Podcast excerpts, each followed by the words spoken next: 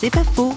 Le psychanalyste et théologien Thierry de Saussure fait une grande différence entre la religiosité et l'évangile du Christ.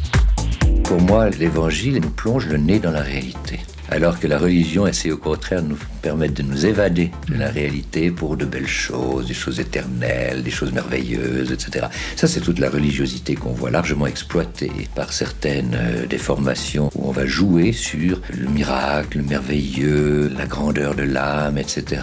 Alors que je crois que l'évangile, il faut bien le reconnaître, a ce côté aussi pessimiste que la psychanalyse sur l'être humain. Il le ramène à sa réalité pour essayer d'en faire quelque chose en jouant le jeu vraiment. Ce qui fait que l'espérance de l'évangile me paraît être, nous sommes invités à pouvoir vivre le mieux possible notre humanité, de la façon la plus vraie. C'est pas faux, vous a été proposé par parole.fm.